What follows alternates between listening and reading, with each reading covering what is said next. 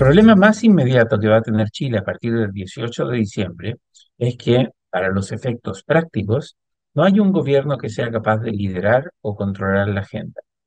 Nunca, desde el retorno de la democracia en 1990, la moneda había tenido tan poco poder. Incluso en el peor momento del segundo gobierno de Sebastián Piñera, la moneda siempre intentó recuperar el control de la agenda cada vez que lo perdió. Ahora, la moneda es claramente incapaz de retomar el control y, de acuerdo a las señales que envía el presidente Gabriel Boric, parece que su gobierno ya ni siquiera está demasiado interesado en retomar el liderazgo. Así las cosas, deberemos prepararnos para lo que implica tener que volar con turbulencias en una nave en la que el capitán ya no parece interesado en seguir piloteando. En las últimas semanas, la intensa campaña para el plebiscito del 17 de diciembre se ha tomado la agenda. Aunque hay algunos pocos descolgados en el sector, los principales partidos de derecha y los de centro han cerrado filas a favor de la propuesta de nueva constitución. A su vez, los partidos de izquierda han debido tragarse sus palabras y ahora defienden los méritos de la constitución que Pinochet, la constitución de Pinochet, que por tanto tiempo quisieron reemplazar. El gobierno, sabiendo que su impopularidad constituye un pasivo para cualquier bando al que se sume, se ha comportado como si el plebiscito no existiera. Boric, que gusta de opinar de todo, de la situación en Gaza, parece no haberse enterado de que hay un plebiscito el 17 de diciembre. Si bien todos saben que el presidente ya no cree eso de que cualquier cosa es mejor que una constitución escrita por cuatro generales, Boric no se anima a anunciar su voto contra la nueva constitución precisamente porque cree, con buenas razones, que si él dice que está en contra, mucha gente que solo quiere castigar al gobierno se sumará al voto a favor. Aunque Boris celebrará una victoria del rechazo a la nueva constitución si se produce ese resultado, el presidente no podrá reclamar la victoria como propia, porque Boris no solo no entró a la cancha de la campaña, sino que ni siquiera estaba en el estadio donde se ha producido el debate sobre el nuevo texto. Por cierto, resulta insensato que exista una prohibición de difundir encuestas en las dos semanas anteriores a una votación. En vez de evitar la, difusión de fake news, esa prohibición alimenta la circulación de encuestas de cuestionable metodología y de improbable origen en redes sociales.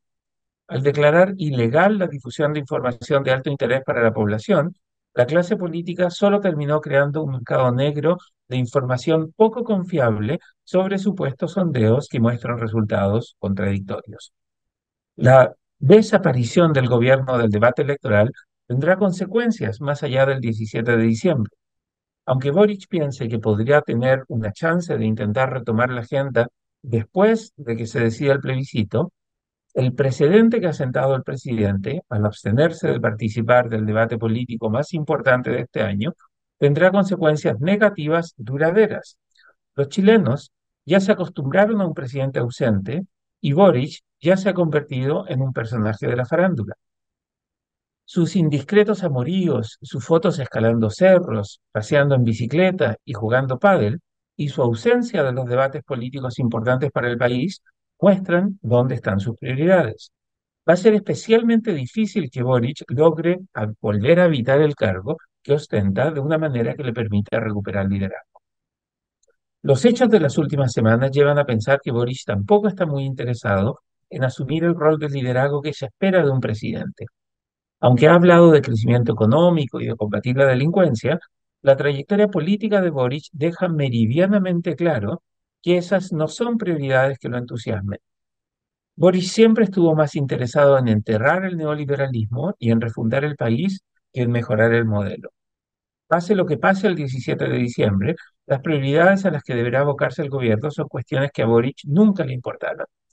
La incapacidad del gobierno para asumir el liderazgo al que está acostumbrado el país está generando un vacío, el liderazgo presidencial al que está acostumbrado a tener el país, está generando un vacío de poder que empeorará la situación de Chile, un barco a la deriva aunque tal vez un cambio de gabinete logre sumar nuevas caras al gobierno que permitan liderazgos en áreas específicas, la falta de un presidente que habite su cargo de la forma en que los chilenos esperan traerá costos importantes al país en los próximos meses. Aunque no es mucho lo que ahora se puede hacer para corregir ese problema, es importante prepararse para vivir en un país con un gobierno a la deriva por los próximos dos años. El libero, la realidad como no la habías visto. Haz que estos contenidos lleguen más lejos haciéndote miembro de la red Libero.